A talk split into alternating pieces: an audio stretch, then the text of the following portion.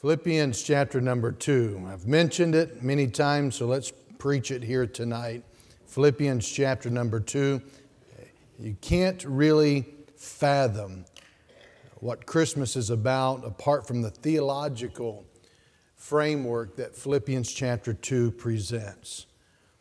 Philippians 2 is recognized as a hymn of Christ because uh, many Bible scholars tell us that this passage records an actual hymn that was sung in worship by the early church. And it's this passage of Scripture, chapter 1 and chapter 2, is part of a larger conversation about Christian unity. In verses 1 through 4 of chapter number 2, Paul issues a call, a challenge a demand to spiritual unity. And then the rest of the chapter, it just gives us four different models of this selfless humility that is needed for spiritual unity. He gives the example of Jesus Christ. And you think, well, why give any other example? But the Holy Spirit did. He gave us Paul himself. Paul was able to, to give testimony of the fact that he had this selfless humility that promoted spiritual unity. And then he points out Timothy and also Epaphroditus. And then in verse number five, he says, Let this mind be in you, which was also in Christ Jesus. And so the verses following, verse 5 through 11, are considered to be this theological, Christological centerpiece and jewel of this entire book. But he says, Let this mind be in you. Think this among yourselves, which was also the mindset of Jesus Christ. Paul's concern for the Philippians was that they would live out this mutual relationship of humility and attitude that which characterized Jesus Christ would be the characterization of their lives and this, this church family. So we take up the mind of Christ. It's not for the satisfaction of our curiosity so we could have the intellectual aspirations that Christ had, but rather it's for transformation of our lives. Paul's challenging the church let this mind, take this mindset within you so that you can experience the reviving that even Jesus experienced. You said he was revived. Well, we're going to find he wasn't simply revived, he was rewarded and refreshed by the exaltation that God gave him. And it was through and as a result of this mindset. And if Christ experienced exaltation, why shouldn't we expect at least some transformation within our lives? Verses 6 through 11 explains the mindset of Christ. It goes on to tell us about a, a selfless humility of Christ, and it also explains a, a majesty that Christ has. That's one of the things that stands out, I think, in our Christmas songs is this majestic in its sound, but majestic in the wording and majestic in the presentation. And this is the, the statement here, a vital statement in all the New Testament about the divine nature of Christ, his redemptive work, his sovereign authority as Lord Jesus Christ. Verses 6 through 11, we really have two basic parts. Verses 6 and 8, you find the self humbling of Christ. He humbled himself. Verse 9 through 11, we find Christ being super exalted. Stand together and read these verses beginning in verse 5. Let this mind be in you, which was also in Christ Jesus, who being in the form of God thought it not robbery to be equal with God, but made himself of no reputation, and took upon him the form of a servant and was made in the likeness of men. And being found in fashion as a man, he humbled himself and became obedient unto death, even the death of the cross. Wherefore, God also hath highly exalted him and given him a name which is above every name that at the name of Jesus every knee should bow of things in heaven, things in earth, things under the earth, and that every tongue should confess that Jesus Christ is Lord to the glory of God the Father. Thank you. Please be seated. Verses 6 through 8, let's talk about the humbling of Jesus Christ. We find Paul explaining the humiliation of Christ by contrasting his eternal deity with his human life. God and the Lord Jesus Christ in his earthly body. Verse 6 teaches us that Jesus is eternally God, who being in the form of God. The Bible's clear and it's consistent in teaching that Jesus Christ is God. Christianity is Christ. Christ is God. If you can undermine the deity of Christ and just make him really a good teacher, a great prophet, you render Christianity impotent. All of our hopes rest on the fact that Jesus Christ is God. So, first of all, we find Christ, he's humbling himself, according to verse 6, in heaven. Christ's humility in heaven is described explicitly as though he was in the form of God, he did not count his equality with God something to be grasped and held on to.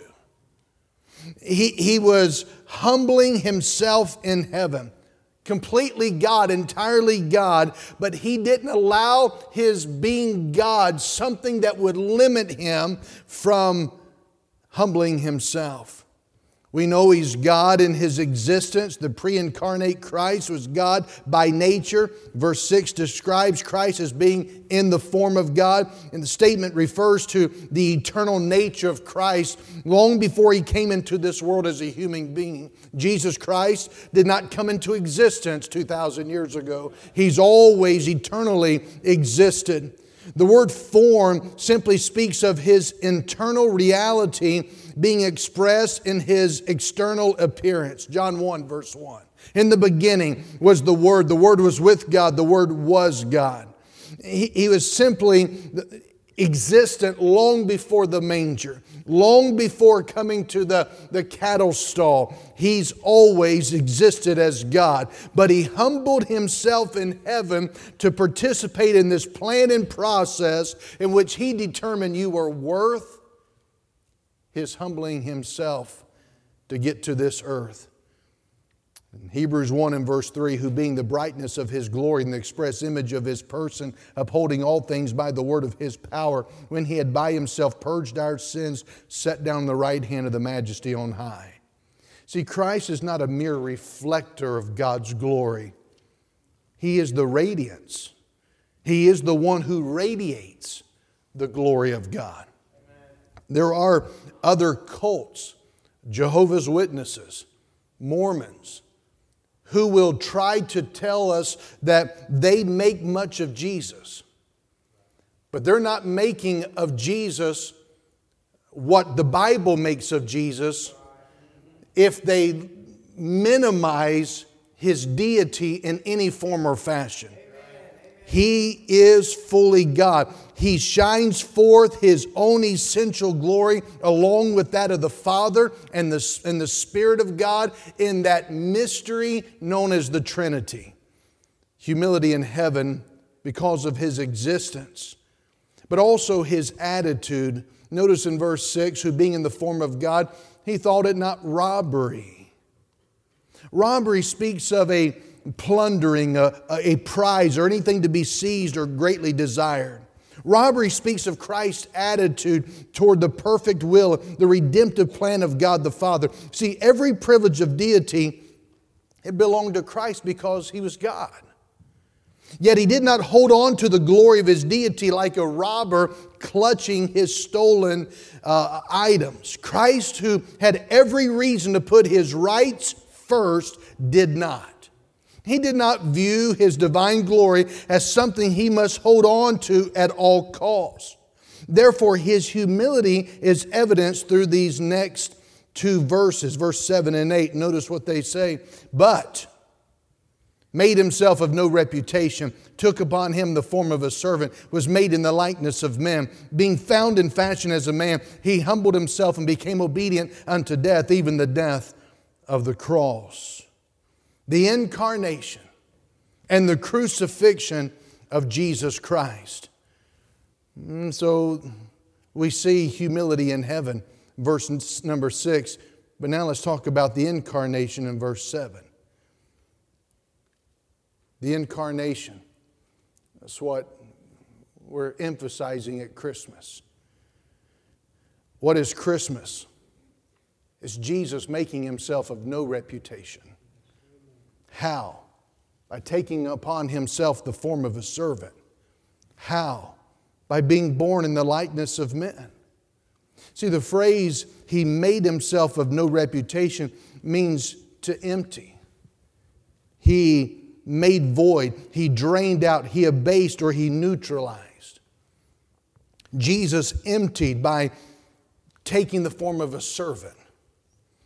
The same word form in verse 7 as well as verse 6 when Christ took on the form of a slave, he also took on the appearance of a slave. He, he looked like man, he, he looked like us. This taking on was actually an emptying. He was stooping. Christ did not exchange the form of God for the form of a slave, but rather he manifested and demonstrated the form of a slave. He was not being demoted, but rather he was self humbling. How? By being born like us, being born in the likeness of man. Listen, if God could entrust his baby in a feeding trough, ain't nobody got a problem with our nursery.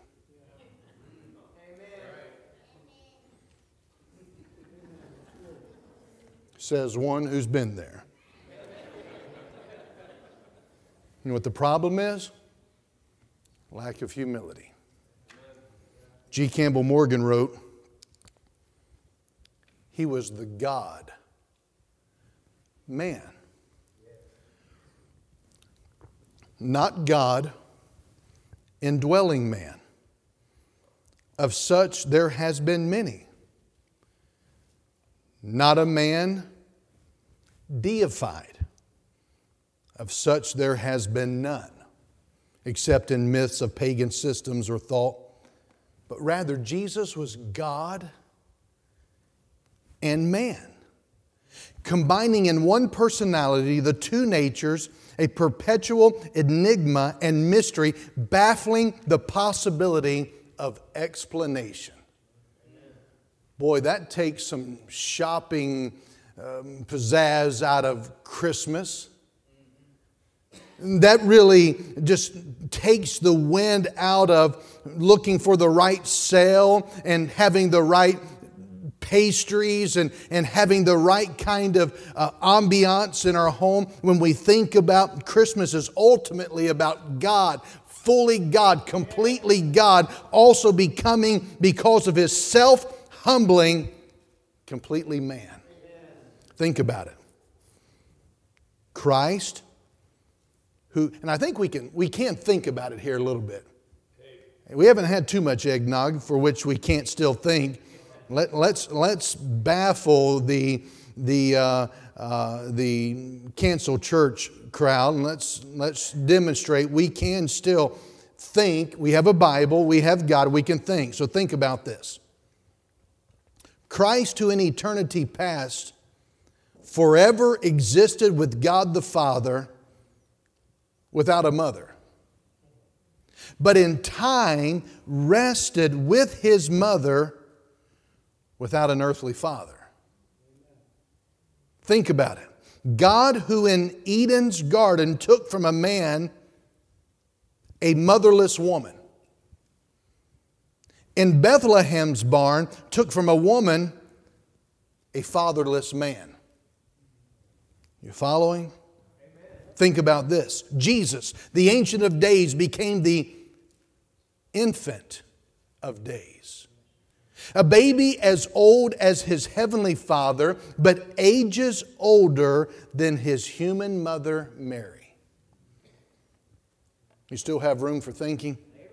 Think of this one Jesus, who created the angels, was made a little lower than the angels. Jesus, who said, Before Abraham was, I am, was born 2,000 years after Abraham died. I'm telling you, what is happening here, what Paul's trying to get us to see, is beyond human comprehension. This is some of the, the most incredible wording, I believe, in all the Bible, not because of its theological treatise, but because of its essence. It's the essence of Christianity. It's the heartbeat of the church. It is what revives man. It is what allows man to have an audience with God. Historically, the church has referred to the miracle of the incarnation as the doctrine of kenosis. That word kenosis is simply taken from, it's a translation from verse 7 where it says, He made Himself. The kenosis was a sovereign self renunciation. In this kenosis, Christ laid aside his heavenly glory and the independent use of his authority, his divine prerogatives, his eternal riches, his favorable position with the Father, but never in the process did he ever give up being God. See, the Godhead is a Trinity Father, Son, and Holy Spirit. Three persons, but one God. He never gave that up, he never relinquished that. How do you explain it? I don't. I'm just telling you. That's what he says. And that's why I can take it by faith because all I have to do is trust him. That's what he says. That's who he is. Therefore, if Christ stopped ever being God, God himself would have to cease to exist. And that's impossible. God is self existent, He's eternal, He's immutable. So Christ could never stop being God. But in this kenosis, in this emptying of himself, Christ became something in addition to being God without becoming something less than God. He became what he had not been in his eternal deity. He became a human being. See, the incarnation proves Christmas, the incarnation proves that the gospel is not something we could ever think up. It is inconceivable to our finite minds that God, who enjoyed eternal glory, infinite sovereignty, unlimited power, would take on the weaknesses and the limitations of humanity. Even if we could come up with the idea of the incarnation, we would have messed it up by making God a human being with the great power, influence, wealth, fame, and skill, something like a superhero. But that is not what God did. Christ but emptied himself by taking the form of a servant, being born in the likeness of men. Nate Servant said it well. Quote, if we could just grasp the significance of the incarnation,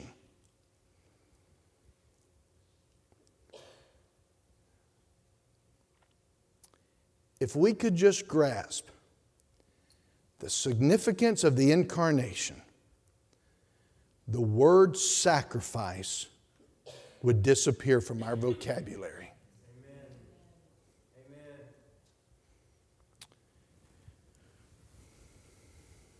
Aside he threw his most divine array and did his Godhead in a veil of clay. And in that garb did wondrous love display, restoring what he never took away.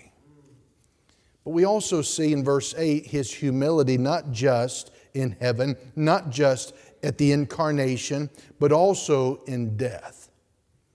Being found in fashion as a man, he humbled himself, became obedient unto death, even the death of the cross. See, Christ was not simply a copy of man, but he was fully man, so he could identify with humanity. That's why Luke 2 in verse 52 says, Jesus increased in wisdom and stature and in favor with God and man. See, the death of Christ is mentioned twice in verse 8. And these two statements describe the submissive nature and the sacrificial manner of his death. Dr. Carson, D.A. Carson points out the cross can be viewed from five different perspectives. One would be God's perspective. When God saw the cross, Isaiah chapter 53 tells us Jesus was dying as the propitiation for our sins. He absorbed, in other words, God's wrath. The Bible says that God was pleased when he bruised his son. Why? Because Jesus turned God's anger from us. The cross can be viewed from God's perspective. It can also be viewed from Christ's perspective. Jesus obeyed his Father perfectly, saying, Not my will, but yours. Not my will, but thine. Wouldn't life be simpler and sweeter and more satisfying if we lived the way Jesus lived? Not my will, but thine. And the cross was a major aspect. It was certainly a major theme in John's gospel. We also can see the cross from God's perspective, Christ's perspective, but also Satan's perspective. Because to Satan, the cross means the accuser's defeat. In Revelation 12 and verse 11, the accuser of the brethren recognized his defeat forevermore because of the cross. We can also see the cross from sin's perspective. The cross is the means by which our sin debt is paid. And finally, we can see the cross from our perspective. While acknowledging all these other truths and treasuring the love and the justice of God, as well as the substitutionary life of Jesus Christ and the death of Jesus, his victory over Satan and sin, we also note that the cross serves as the supreme standard of behavior. And that's the point that Paul's making in Philippians chapter number two. But Jesus Christ humbled himself in death. It was an act of submission.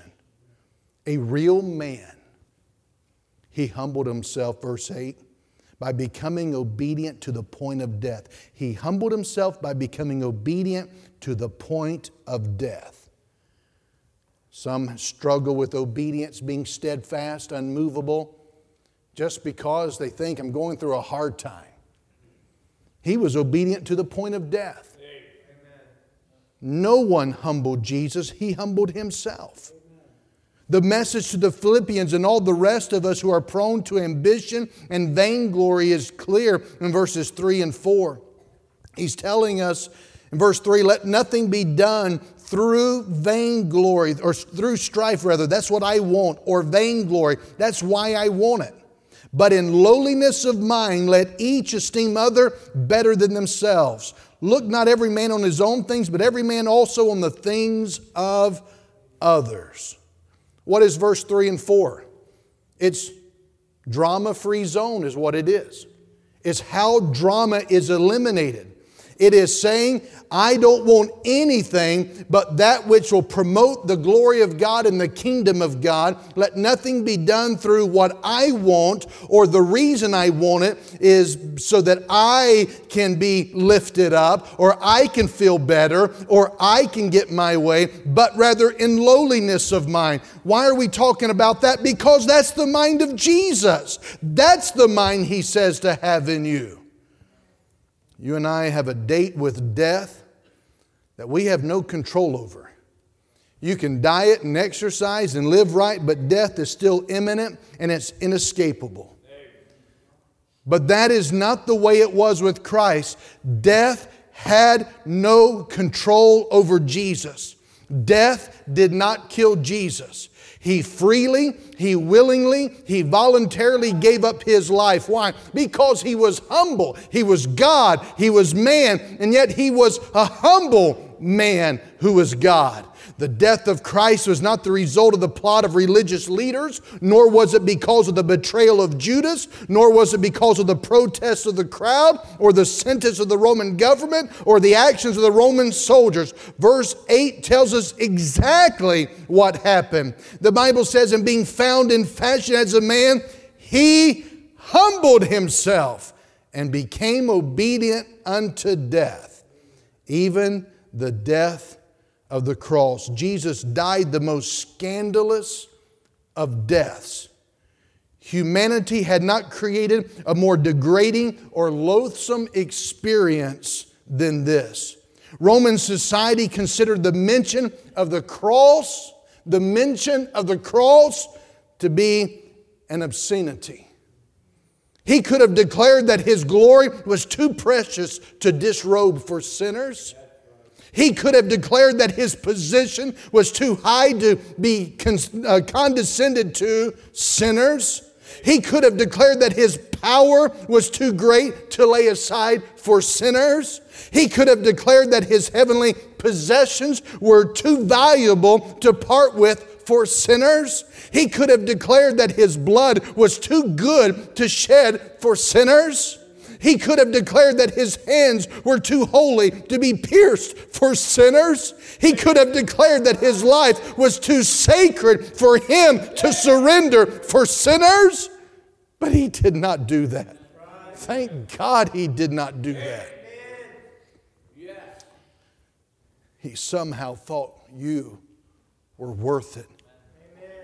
Likewise, the death of Christ was an act of sacrifice. The death of Christ was an act of submission and it was an act of sacrifice. See, crucifixion was the most painful form of execution in the ancient world. It was cruel. It was unusual punishment in which criminals were put to death by an extended process, really, of suffocation. Death by hanging stoning, or even burning were considered an act of mercy in comparison to crucifixion. You read the accounts, you can go through the church history, you could read history, and those that uh, were sentenced to die would request burning, stoning, or hanging so that they would not experience crucifixion. It was so painful that a new term was coined in Latin to describe the agony. The word was excruciating. Excruciating. Crucifixion was not just execution, it was torture on every account. And verse 8 says, God humbled himself by becoming obedient to the point of excruciation. It declares the totality of his obedience. Some want to get their gold star because I, I did pretty good compared to most other people. But we're not seeing our lives measured by other people. In fact, Paul says to compare ourselves with others, quite frankly, it's a sin, it's not wise. But if we compare ourselves to Christ, goes on to say, even the death of the cross. It declares the extent of his obedience. Earth has no darker sin. History has no blacker page. Humanity has no fouler spot than that of the Savior's excruciating crucifixion. Hebrews 12 and verse 2 looking unto Jesus, the author and finisher of our faith, who for the joy that was set before him endured the cross, despising the shame. Christ was eternally humble in heaven. Verse 6, that's what he's telling us. Verse 7, Christ was self humbling in the Christmas aspect, the incarnation. He emptied himself by taking the form of a servant, being born in the likeness of men. But he was self humbling in his death, verse 8 is telling us. He was eternally humble in heaven in verse 6. He was self humbling in taking upon a form like us. And he was self humbling in his death. What does Paul make of the incredible self humbling of Christ? Well, Paul's telling us do nothing from selfish ambition or pride or conceit but in humility count others more significant than yourselves. Let each of you look not only to your own interest, but also the interest of others. And it, he's not telling them the others that you choose. He didn't say, here's where you phone another, put him on your other list. He didn't say, choose your top five. Here he's talking to a church. The other would include every single one of them. Have this mind among yourselves, as did Jesus himself. This is the plan. This is the path for everyone. If you want to know a life worthy of the gospel of Jesus Christ, serving others is to be the vocation of every Christian, poor or rich. So often I will hear these words Pastor, I'll do whatever you need me to do, I'll do. And yet I will give suggestions, and no, that's below my gifting grade. That wasn't Jesus' mindset. Do you count others as more significant than yourself? Are you looking out for the interest of others? as part of your job description, as part of the body of Christ? Let me close with these words. See if you can guess who may have said this one. If I then, your Lord and Master, have washed your feet, ye also ought to wash not someone else's, but one another's feet. For I have given you an example that ye should do as I have done to you. Verily, verily, I say unto you, the servant is not greater than his Lord, neither he that is sent greater than he that sent him. If ye know these things, happy are ye if ye do them.